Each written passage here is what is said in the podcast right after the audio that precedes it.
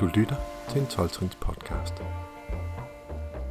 Vi er hele tiden på udkig efter spændende mennesker, vi kan optage. Og vi snakker med rigtig mange. Og rigtig, rigtig mange bakker op. Men nogle gange, så får man en gave. Og det her, det er en af dem.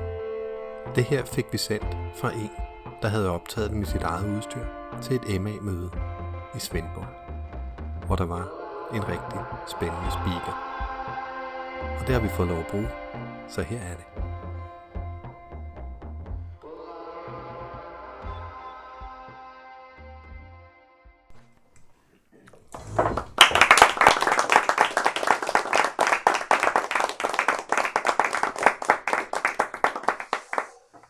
Jamen, jeg hedder Nilla, jeg er hasafhængig. Jeg siger tak, fordi I har inviteret mig. Og øh, jeg skal prøve, om jeg kan holde det på så meget som muligt på hash-siden. Hash har hele mit aktive liv været mit foretrukne stof. Det skal lige vise. Men jeg var blandingsmisbruger. Øh, men øh, der gik meget, meget, meget korte perioder, hvor at, øh, jeg ikke havde hash. Øh, hvor jeg ikke brugte hash dagligt. Jeg er født i begyndelsen af halvtredserne i Odense og voksede op i en familie, sådan en Fellini-familie, en mormor med fem øh, piger, som fik en masse børn. Jeg tror, vi er seksten eller sytten fætre og kusiner, og vi mødtes hver eneste søndag. Min mor bliver desværre syg øh, den femte af, af de her døtre der, og, øh, og hun dør, da jeg er fjorten år. Men lige inden hun dør, så flytter jeg ind i, fordi der er sådan et langt sygdomsforløb, så flytter jeg ind hos en af mine fætre, som er to år ældre end mig, i hans familie. Øh, og øh, vi er altså fremme i nitten seksogtres. Og de var meget fremme, de gutter her. Øh, de var, de var bohemer, de var kunstnere. Og øh, en anden, af min, øh, en anden fra, fra min familie, en kusine, hun kom sammen med nogle marokkanere. Og de marokkanere, de øh, havde et stof, øh, som de syntes, at vi skulle prøve, og det er hash. Og øh, det var jo helt fantastisk. Altså, øh, jeg glemmer aldrig første gang, jeg røg det. Øh, øh, jeg kunne bare mærke det der, det var simpelthen, det var number one, man. Det var fuldstændig vildt. Jeg havde i en, et par år, altså når jeg skulle i ungdomsklubben, så havde vi altid en forvane, og så tra- købte vi sådan en flaske øh, Pulimut, sådan noget... Øh, dansk æblevin eller noget andet noget, så skyllede man sådan en flaske ned, så turde man at danse med, med pigerne og, øh, og opføre sig lidt vanvittigt. Men det her stof, det var en helt, helt anden boldgade. Øh, man blev mere indadvendt af det, men man blev faktisk også mere, efter min mening, øh, og alle dem, der jeg omgikkes med, øh, mere kreative, det var et vidunderligt stof. Vi købte en del hash af de her øh, marokkanere igennem en periode, men øh, så lige pludselig så... Øh, Så bøffede de også. De lavede noget bøfhas, og øh, det skulle de aldrig have gjort. Der var en i omgangskredsen, som øh, sladrede til politiet, og lige pludselig en dag, så øh, stormede politiet øh, den, øh, den lejlighed, vi boede i. Hvor hasserne hen, hvor hasserne blev der råbt, og øh, slæbt ud i øh, salatfaget og kørt op på Odense Politigård. Jeg blev holdt udenfor, fordi jeg var under den kriminelle lavalder. Men det endte faktisk med, at de fem gutter der, øh, mig øh, ude på sidesporet. Øh, vi endte i retten øh, og øh, øh, fik en dom øh, for, øh, for køb af hash, selvom det ikke var hash, øh, vi, vi blev taget for. Store overskrifter i Fyns F-tignet, hashbande i Odense opløst. Og de øh, to marokkanere, som havde solgt os bøfhassen, de blev landsforvist af dommeren. Der var bare kort proces. Ud med dem. Uh, og det var vi meget glade for. Så var vi fri for at skulle lave et eller andet tæskehold og knalde dem nu. Men nu har vi altså fået smag for det, og uh, det viser, at det, i den gruppe der, der var også nogen, der var lidt ældre. Uh, og uh, de endte med, nogle af dem at tage til Marokko og uh, hente noget hash og, og tage hjem. Så jeg, allerede ret tidligt i mit forløb med hash, så kom jeg til at sidde tæt på smuglerkæderne. Og det gjorde jeg faktisk fra, dag, fra, fra det, da jeg bliver en femten-seksten år, øh, og ungdomsoprøret går i gang, det er i otteogtres niogtres. Jeg går i lære som maler. Jeg har altid has på mig.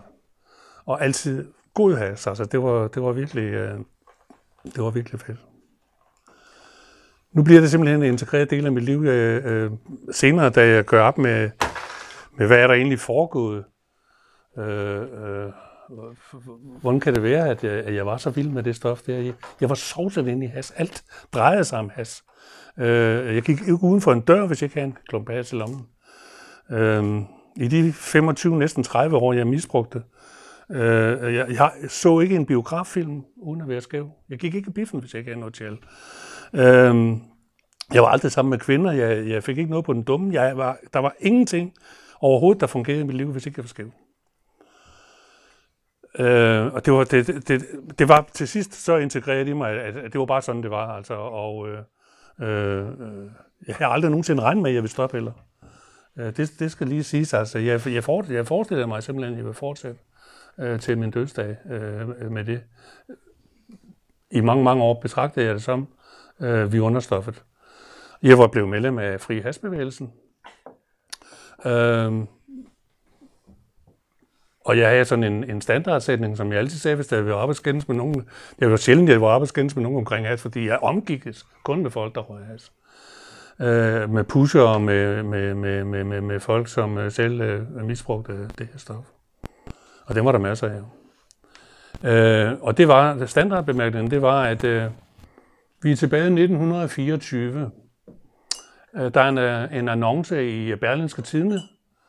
Øh, Og der står der, køb fire gram Libanon og put i shak-tobakken, den drøjer og varer længere.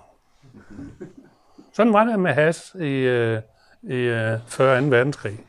Det var fuldstændig lovligt stof, som man kunne købe øh, i øh, tobaksbutikkerne. Og det irriterede mig grænseløst i mange år, at man ikke kunne det.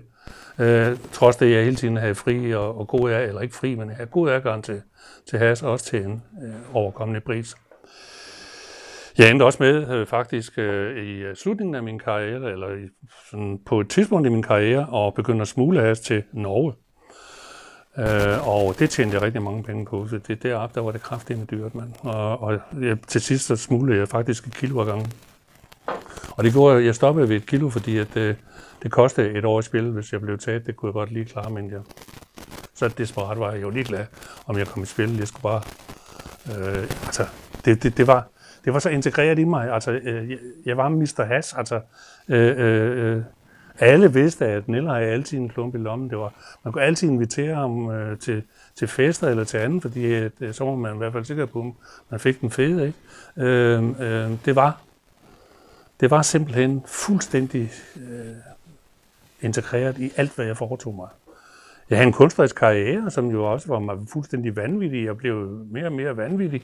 Øh, Allerede der i tresserne, der var jeg jo superhippie jo, med, med store afghanerpælser og, og pandebånd og, og langt, langt lyst hår, der hang hernede, og jeg var fuldstændig vild, og så også vild usikkert. Øhm, øhm, et andet sted, så var, jeg jo, så var det jo et, et skalkeskjul for, for min kroniske... Min, min, Jeg var jo kronisk, kan man sige, øh, bange og, og mindreværd, fuld af mindreværd. Det var da godt til at, at, at holde igen med. Altså. Da jeg kom hjem fra øh, den sidste smuglertogt, jeg, jeg tager til Norge, jeg havde altid en chauffør med, eller en, en, en kvinde for at øh, og dække mig ind, så det lignede, at vi var på ferietur. Jeg tog altid inde i Oslo og afleverede hasen, tog op på højfjeldet og stod på ski. Og så kom jeg tilbage, når han havde solgt det, og så fik jeg pengene i hundrede kroner sedler, og så tog vi hjem. Og det, der var helt vildt, det var faktisk, at uh, de her store klumper med hundrede kroner sedler, de fyldte mere end et kilo has. uh, og det var altså grunden, jeg blev nødt til at have hundrede kroner, for du kunne ikke veksle uh, større sedler i, i Danmark.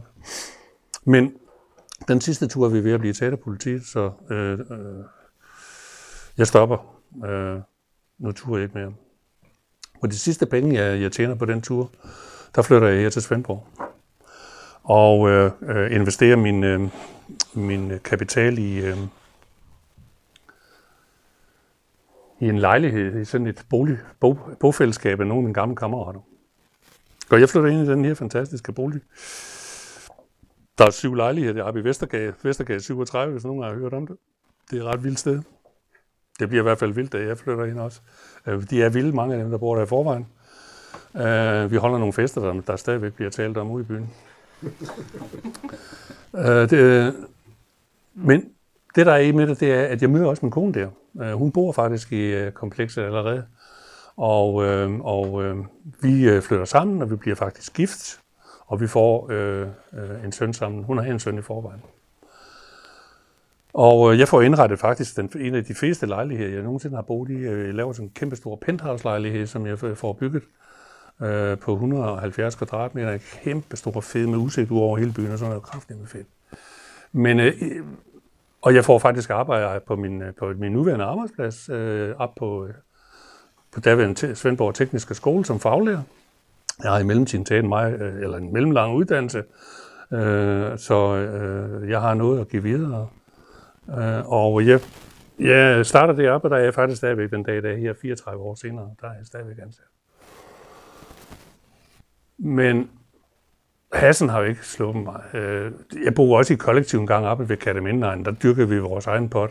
Og noget af det første, jeg går i gang med, øh, sammen med min underbo, det var at begynde at dyrke pot nede i Vestergade syvogtredive. Der var nogle store øh, jordstykker, som vi indrettede med hestemøger og det hele, og der bliver ellers øh, dyrket pot. Og øh, selvom jeg var familiemand på det tidspunkt og øh, havde en, en, en lille øh, dreng på, på, på ikke ret, ret gammel, så når jeg stod op om morgenen der i, i højsæsonen, det første jeg gjorde, jeg boede oppe i, i tredjesalslejligheden, det var jo at kigge ud, hvordan har mine potplanter det. Inden jeg kiggede til børnene og de andre, og min kone og hvem der nu ellers er. Og så er der en dag, jeg kommer ud, det er en, en lørdag eftermiddag, jeg kan tydeligt huske det. Der kigger jeg ud og ser ned til potplanterne, og der står der en rengøringskone indenfra. Vi, havde, vi lejede på det tidspunkt øh, en, øh, en butik ude øh, til øh, Radio Svendborg. Det var en radio, der var dengang, den er nedlagt. Øh, og hun er så i gang med, og øh, hun har revet alle planterne op. Og hun står og hælder sæbevand ud over jorden. Og jeg springer ned ad trappen, altså. Jeg, jeg, jeg tror ikke, jeg rører ved trinene næsten. Jeg, jeg, jeg, jeg løber ud på gårdspladsen. Jeg får fat i, i kvindemennesket. Jeg griber hende i skuldrene. Jeg rusker hende. Jeg spytter hende i ansigtet. Det er, hvad fanden helvede er der gang i, Kjellek? Det er onde planter, siger hun. Det er onde planter. Du kraft, med sindssyg. Jeg tager hende. Jeg smider hende ind igennem døren ind til radioen. Og råber, jeg vil aldrig nogensinde se dig på mit ansigt, din lille sol, men hvad fanden ville du derinde? Det er ikke nok. Jeg løber over i værkstedet, der er lige ved siden af, der tager jeg nogle store søm, og så sømmer jeg simpelthen døren til. Jeg er fuldstændig vanvittig. Ja, hun har ødelagt mine planter for helvede, mand. Og, øh, og så løber jeg over, og så tager jeg også en bøtte maling, og, en, og så maler jeg øh, vinduerne over os. Indtil, indtil den der radio. Jeg så hende aldrig igen. Øhm, det, der er meget interessant, det er, jeg, jeg fortsætter med, med at være vanvittig. Øh, øh, jeg bliver vildere og vildere. Jeg ender faktisk med at udvikle en hashpsykose. Øh, jeg hører stemmer fra radioen, fra andre steder. Jeg, jeg, jeg, jeg begynder at miste kontrollen over, over, over, over ting. Øh, jeg er paranoid. Jeg, jeg, jeg er vanvittig. Øh, Og øh,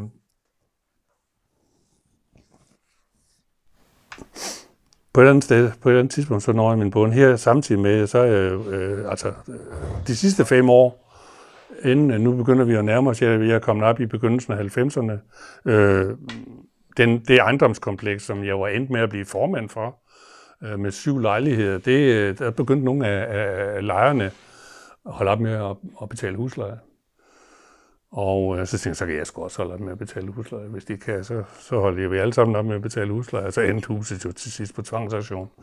Og det, jeg havde skrevet under på mange af papirerne som formand for øh, bestyrelsen, det var en selvejende institution, så var det også mig, der hang på alle regningerne, da øh, vi rømmede huset. Og det øh, hang jeg på i mange år. Altså, for eksempel så stoppede Sydfyns Elforsyning med at levere strøm til mig. Det ville de simpelthen ikke, før jeg havde betalt regningen. Og der gik rigtig mange år, inden jeg fik råd til det. Det var en stor regning. Jeg betragter dem som et niende trin over for det hus, der, da jeg betalte både varme- og elregningen senere, da jeg blev ædru. og clean. Under omstændigheder, så er jeg jo altså nu rigtig, rigtig langt ude. Jeg har stadigvæk mit arbejde. Jeg får stillet stolen for døren flere gange deroppe, om ikke jeg har et problem. Men altså, noget af det første, jeg gjorde, når jeg mødte på arbejde, det var, at jeg gik ud. Vi havde sådan et mørkkammer, hvor der var udsugning, og der fyrede mig en morgenfed ind, og jeg gik ind og underviste. Jeg stod kanonskæve foran mine elever, det gjorde jeg rigtig mange år. Jeg røg også cigaretter lige foran dem, det var jeg fuldstændig ligeglad med, og jeg drak guldbrejer, det var det eneste, jeg ville have. De sidste fem seks år op til Normin Bund, der var min dagsration, det var to liter papvin, det var fire guldtuber, og det var to gram tjal. Øhm, det fortsatte bare. Når jeg kiggede mig selv i spejlet, så kunne jeg godt se, at, at jeg var lidt tynd. Det, det ved sikkert, at mange hasryger, de ender med at blive tynd, og jeg endte med at veje femoghalvtreds kilo. Øhm, og øhm, jeg havde det helvede til. Min kone havde forladt mig. Øh, det havde børnene også. De kan ikke være sammen med mig mere. De gjorde det samtidig med, at huset gik på tvangsauktion, så røg det hele. Til katten forlod huset også. Der var ikke mere at komme efter. Men på et tidspunkt, efter at der er gået et par år, så spørger min, min kone mig, om ikke at jeg kunne tænke mig at flytte ned i en lejlighedskompleks. Hun var flyttet ned i nu, fordi at, øh, hun havde tænkt sig at blive ædru. Hun var alkoholiker. Uh, hun havde tænkt sig at blive ædru, om ikke jeg kunne til at hjælpe med at passe børnene, mens hun lige uh, klarede det. Og det kunne jeg godt, og så flyttede jeg den. Det var jo også fint, fordi at den lejlighed, uh, jeg havde på det tidspunkt, hvor jeg også begyndte at holde op med at betale husleje. Jeg ville jo hellere købe af, så sprutter galarer, end jeg, end jeg ville betale husleje. Så jeg flyttede ned i en billigere lejlighed ned under hendes, og, uh, og der måtte jeg jo så få strøm ud op fra hendes lejlighed ned, fordi jeg kunne ikke få strøm jo. Sydfyns elforsyning havde lukket, og jeg havde stået på det tidspunkt i Ribers i seks år. Jeg var insolvent, uh, besiddelsesløs. Men jeg havde stadigvæk mit arbejde. Der nåede min bund. Det sidste, jeg er til, det er en julefrokost.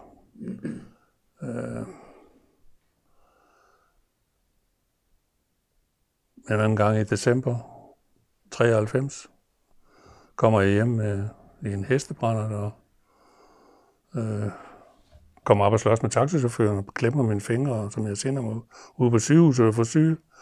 Og så siger min kone, nu giver jeg kraften ikke at have misbrug. Jeg vil ikke have misbrug i mit liv. Du må simpelthen, nu må du holde op, Nilla, eller så, øh, så vil jeg også have, at du forlader området her. Du kan ikke have den lejlighed, vi vil ikke have, vi vil ikke have dig i vores liv.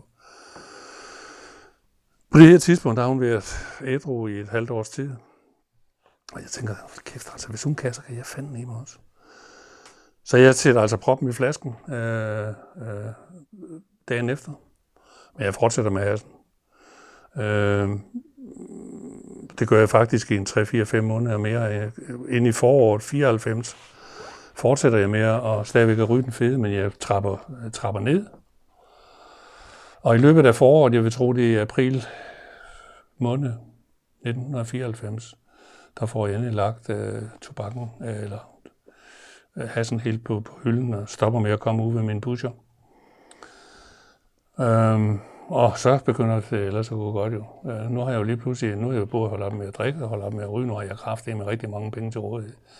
Altså mit misbrug har kostet et sted mellem fem tusind og seks tusind kroner om måneden, hvis det kunne gøre det. Så lige pludselig, så kan jeg jo begynde at betale mine regninger også. Jeg får øh, faktisk betalt øh, Syfyns elforsyning, og jeg får betalt øh, varmeregningen. Og øh, jeg tror sgu endda, at vi tager, vi tager på en lille ferie også øh, øh, det efterår der. Men jeg får lige, øh, alle er simpelthen så glade for, at nu er Nilla fandme holdt op med, med at misbruge, at, øh, og jeg fødte den femogtyvende august, så den femogtyvende august nitten fireoghalvfems, der øh, spiller Pink Floyd øh, i Parken i København, og min kone, hun er så glad for, at, øh, at nu stopper, så hun giver mig billetten, øh, jeg får en billet om morgenen, det er jeg var så ikke klar over, det var en overraskelse, jeg får billetten, og min bror har betalt togbilletten øh, også, så jeg tager til København, til Pink Floyd-koncerter. Og det går rigtig godt jo. Det går også godt, at da, da hugerne begyndte at gå rundt der på omkring mig der, så kunne jeg ikke lige lade mig snuppe nogle suge.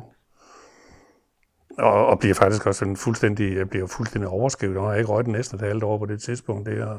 Der kommer store krise med lys i øjnene op af højtalerne og sådan noget. Det gør der faktisk virkelig, har jeg senere at se. Men, øh, men hvordan den her øh, koncerten, den er lige ved at gå fuldstændig berserk.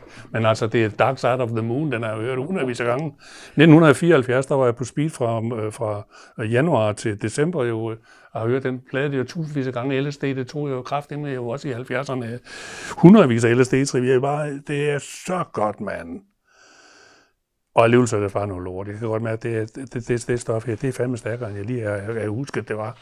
I må huske på, at jeg røget i femogtyve til tredive år, holdt en pause på et halvt år, og så ryger jeg lige øh, en ordentlig kanoner. tre fire uger, tror jeg, noget der tog med på. Så jeg får jo også en anden form for bedflip, men øh, det er ikke værre end, at næste morgen, der min, går jeg over til min brors, øh, han har taget på arbejde, jeg ved, hvor han gemmer sin ass, og jeg ryger mig lige en morgenfede, inden jeg tager toget hjem den seksogtyvende august nitten fireoghalvfems. Så næste dag, den syvogtyvende august nitten fireoghalvfems, det er min lidt roligste dag. Det er den dag, jeg holder dem aller, aller, aller mest heldige i hele mit liv. Fordi at siden den dag, der har jeg ikke taget noget af stemningscentrene eller personlighedsforandrende stof overhovedet. Så jeg fylder fireogtyve år i år eller andet, på et andet tidspunkt, hvis en dag ad gangen øh, holder øh, skansen. Så kan det ellers godt være, at jeg, altså, jeg fandt jo ud af, holdt da kæft, mand. Det var stærkere det her, end jeg lige havde husket og lige havde talt mig. Jeg kan sgu ikke klare det alene. Øh, der starter et kursus i øh, alkoholisme faktisk øh, på A U F øh, samme efterår, så det tager jeg på. Og øh, i slutningen af det A U F-kursus, som var en måned, et skidegodt kursus, der øh, bliver vi opfordret til at gå til et, øh, et øh, møde i et af tolv-trinsfællesskaberne, og jeg møder op til A. Og så har jeg gået i det lige siden. Øhm, derovre deromme, så var det faktisk sådan på teknisk skole dengang i halvfemserne, der var det hver eneste år, der blev der udlevnet. Vi er lige huske på det tidspunkt, to hundrede og halvtreds ansatte op på skolen. Det kører rigtig godt. Øhm, hvert år, der blev der udnævnt en års medarbejder. Og hverken værre eller bedre, da vi kommer frem til julefrokosten. Jeg kan godt se min kollega, han siger, kommer du nu til julefrokosten, eller kommer du nu til julefrokosten? Ja, ja, det gør jeg. Og det er faktisk den eneste gang, at jeg har taget en Antabus. Jeg tænker, jeg må sgu hellere lige tage, jeg tager fandme lige, min kone har nogle Antabus stående. Og det er den, den første og den eneste Antabus, jeg nogensinde, jeg snupper den lige for en hel se, bare lige for en sikkerheds skyld. Og så tager jeg op til julefrokosten, og da vi når frem til det område, det er det tidspunkt af festen, hvor der bliver holdt taler, og årets medarbejder skal udnævnes, så er det fandme nemmere mig, der bliver årets medarbejder. Og det var jo cadeau, og, øh, og det var både godt og dårligt, fordi det endte jo så med, at jeg øh, blev arbejdsnarkoman. Nu skulle jeg kraftigt vise dem, det var det rigtige, det jeg gjorde, der gør mig til, øh, til årets medarbejder. Det var i hvert fald med mig sådan øh, som hasryger, at øh, jeg, øh, jeg havde en masse idéer. Altså jeg fik gennemført nogle af dem. Altså jeg holdt en kunstudstilling i, i, i halvfjerdserne. Den fik jeg gennemført. Jeg fik også gennemført nogle andre projekter hen ad vejen. Men, men alle de der store idéer og alle de der øh, kreative indfald, de, de endte mange gange bare med at blive indfald. De blev aldrig visualiseret. Men det skal jeg hilse jer at sige, det gjorde, da jeg blev efterårsk og, og clean. Nu rykker jeg simpelthen på alle tangenter. Jeg havde gudskelov et team på det tidspunkt bygget op omkring mig på, på, på øh, malafdelingen, så vi rykkede simpelthen bare fuldstændig vildt. Og de næste tyve år, der, øh, der lavede vi simpelthen øh, noget enestående, noget som, som øh, inden for malerfaget er, er ret unikt. Øh, Jeg begyndte at udsmykke sammen med mine kolleger. Vi udsmykkede alle mulige steder rundt omkring i byen og uden for byen. Navigationsskolen. Jeg ved ikke, om nogen af jer har været på politistationen. Men hvis man kommer op på den gamle, den, den nye bygning, der ligger ved siden af den der villa der, der, er, der var der i gamle dage, der var ordenspolitiet i første sal og kriminalpolitiet i anden sal. De to etager, dem øh, udsmykkede jeg. Jeg glemmer aldrig. Jeg gjorde det sammen med elever igennem to år. Øh, og, øh, og på et tidspunkt, der er vi i gang med at udsmykke det her. Den her kriminalafdeling. Og så kommer der øh, øh, to kriminalbetjente slæbende med en ung mand med i, i armene ned gennem gangene. Og så står en af pigerne, nej, men Hans, hvad laver du dog her? Ja, hvorfor gjorde han det? Han må nok lavet et andet kriminelle. Ja. Og, øh, det var dengang, der egentlig også havde en detention, der opførte. Nå, under omstændigheder, så udsmykkede vi alle mulige steder. Vi lavede alle mulige fede ting. Øh, og... Øh, Jeg var faktisk lige ved at få et tilbagefald lige i starten af min ædruelighed. Det er seksoghalvfems, der øh, faktisk i halvfemserne her i byen, der var der ikke rigtig nogen. Der var ikke nogen, der snakkede om trinene. Der blev ikke arbejdet med trinene i nogen af tolv-trinsfællesskaberne. Der var et Al-Anon-møde, der gjorde det heller ikke. Øh, der var et M A-møde, jeg ved ikke, hvad de lavede det, for jeg har aldrig været til nogle af deres møder. Men, men i hvert fald der, hvor jeg kom, der var der ikke nogen, der snakkede om tolv-trin. Og det var der faktisk ikke de første to år. Øh, Så da vi når frem der i midten af halvfemserne, seksoghalvfems syvoghalvfems, der var vi næsten alle sammen ved at gå på, på drukke og lave tilbagefald alle sammen. Øh, og så er der gudskelov en, der tager til København og øh, møder en, øh, en stærk person, som øh, siger, men altså for fanden da, altså, du skal jo læse den blå bog, mand. Det er jo simpelthen øh, de første et hundrede og fjorten sider, det er jo en instruktion i, hvordan du skal øh, holde dig ædru. Nå, altså det er... Ja. Og så tager hun, og det er min kone, så begynder hun på trinene, og der går ikke mange måneder, så kan jeg ikke forstå, hvad hun fortæller, altså, og hvad hun siger. Hun snakker et helt andet sprog. Og øh, hold da kæft, mand, der er gang i den, mand. Og jeg plejer at sige, at øh, lige pludselig så følte jeg mig, at jeg var kommet ind på en jernbanestation, og vi stod på perronen, jeg så toget køre, hun var oppe ad den, og hun stod og vinkede, og der kørte trintoget. Og jeg... Jeg begynder fandme at løbe hen ad perronen, jeg skal satanen med med, mand. Og jeg råber efter hende, mand, kan du ikke skaffe mig en sponsor? Jo, det kunne jeg sagtens, og næste dag, der skal jeg ringe til Jørgen over i Næstved, og jeg får en sponsor, og så begynder jeg på trinene. Øh, dengang, der tog det rigtig lang tid at tage trinene, det var helt vanvittigt. Altså, øh, den normerede tid, øh, vi var faktisk det, man på daværende tidspunkt kaldte talibanerne. Det var de, de hardcore øh, trinfolk. Jeg var hardcore trinfolk, lige, trinmand lige fra starten. Lige så, lige så dedikeret jeg havde været som hasryger, lige så dedikeret blev jeg inden for trinarbejdet. Jeg blev kraftig med manisk, mand, og jeg blev... Øh, ja, jeg, jeg tog det meget alvorligt. Gudskelov. Øh, men det tog lang tid. Altså, øh, det er faktisk... Øh, mit fjerde trin for eksempel, det tog næsten et helt år, og mit niende trin tog næsten også et helt år. Så vi skal faktisk frem til slutningen af otteoghalvfems. Begyndelsen af nioghalvfems, før jeg sådan, øh, står på en ny grund, øh, har gennemgået alle trinene, har fået gjort, øh, gjort op med min fortid, har fået ryddet ud. Og, øh, og nået frem til at begynde at give undskyldninger til dem, jeg har skadet på min vej. Og øh, den stakkels kvinde fra Vestergade syvogtredive, som jo måtte en tur gennem vridemaskinen, øh, hende fandt jeg ud af, at hun var fra Tabor Kirken. På det tidspunkt, der i mit trinarbejde, det er en af de første, jeg laver den ene trin på, der er sådan lidt en kylling, så jeg skriver bare et brev til Taberkirken og, og spørger, om, øh, om de har en øh, kvinde, øh, som arbejder som rengøringsassistent øh, i vores hus, der i, øh, på det tidspunkt, hvor jeg overfaldt hende.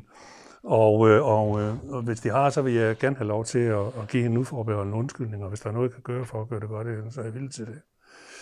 Og det sender jeg så til Taberkirken. Jeg går ikke engang derovre, altså jeg er lidt en kylling på det tidspunkt. De fleste af mine niende trin, de bliver personlige, hvor jeg går direkte til, til personen. Men, øh, men hende her skrev jeg til.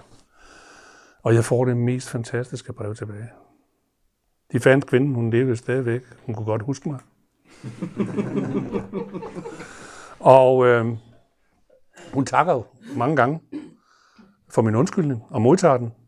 Og hun sagde, hver eneste dag gik jeg næsten forbi dit hus, og hver eneste gang så bad jeg en bøn for dig.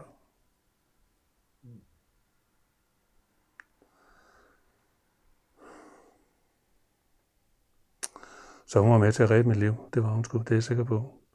Jeg ved i dag, at det stærkeste, øh, det stærkeste middel, vi overhovedet har, det er bøn. Og jeg har fundet min højere magt. Jeg fik en øh, åndelig opvågning, der i nioghalvfems, da jeg kom ud af min niende trin. Der, der, der ender jeg også med at komme til at være sammen med de dygtigste håndværkere i landet. Jeg var med til at istandsætte riddersalen på Christiansborg. Øh, til gobelingernes af Bjørn Nørgaard, som blev hængt op senere på det år. Der. Jeg gik et halvt år i to år to over og marmorerede og vaskede loft og gjorde ved. Og... Mens jeg er i gang med at vaske det her loft, skal lige sige, det, nu er der mange, der lige, jeg kan se, der er nogen, der sidder, der hører mit speak i fredags også, men noget andet, det, jeg bliver nødt til at fortælle det, fordi det er min åndelige, det er sådan, det er det prægnante punkt det er i min ædruelighed.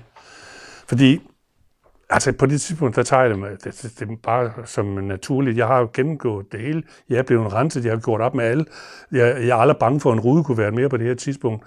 Øh, allerede to år efter vi var blevet netto, så havde min kone og jeg fuldstændig reetableret os.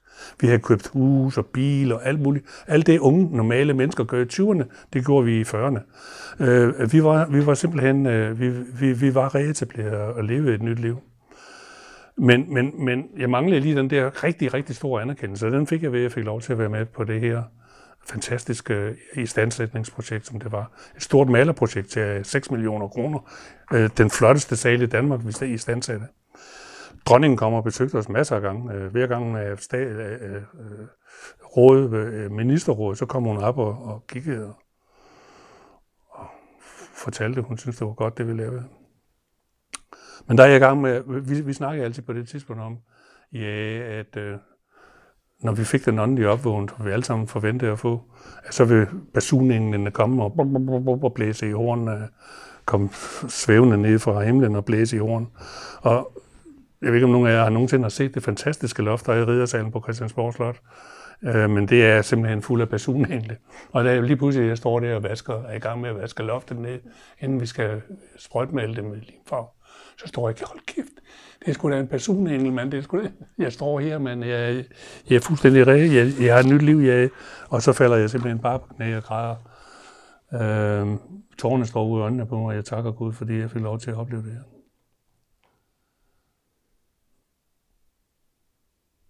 Jeg tror, det var det, jeg ville sige i dag. Tak for mig. Tak, Nilla. Tak, Nilla.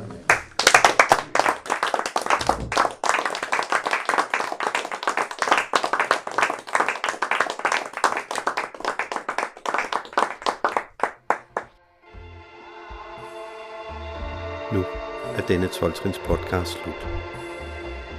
Husk, du kan finde flere på vores hjemmeside tolv trins podcast punktum d k.